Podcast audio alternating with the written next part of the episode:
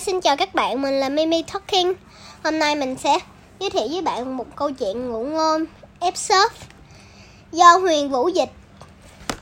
Câu chuyện F-Surf này mình giới thiệu về câu chuyện dê và sói.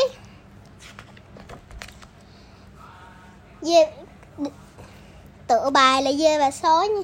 Vầng mặt trời đang tỏa sáng rạng rỡ, chú dê con sung sướng tận hưởng làn hơi ấm ve vuốt trên bộ lông.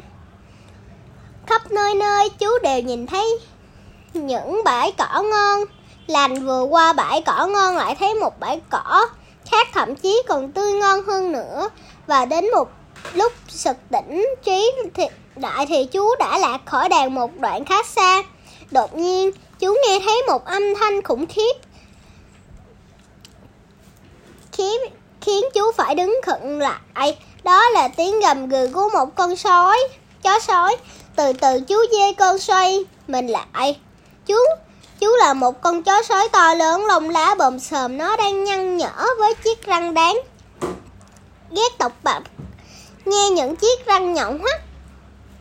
Nhưng thông thường những chú dê non vẫn khôn ngoan hơn nhiều so với những con sói già lông lá, vậy nên suy nghĩ chớp choáng, chú dê con bèn tiến lên vài bước và nói: "Anh sói này, tôi biết anh đang định chén tôi cho bữa trưa, nhưng có lẽ anh sẽ rủ lòng đáp ứng ước nguyện cuối cùng của tôi.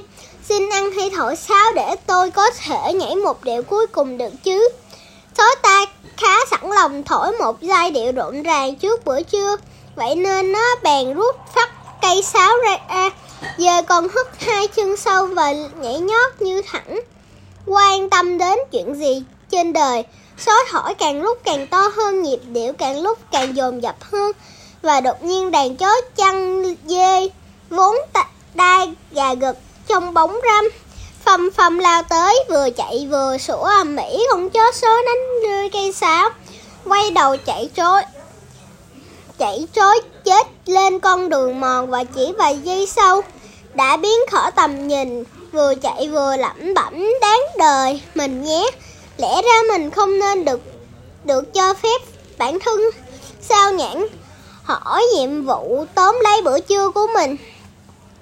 Các bạn hãy luôn luôn để tâm đến chuyện trước mắt, nếu không ta có thể mất tất cả. Xong rồi nha các bạn. Tạm biệt. Nè, mẹ dạy cho con nè. Lúc con đọc á, con phải để ý. Hết tiếp tục đọc quá. À, vâng.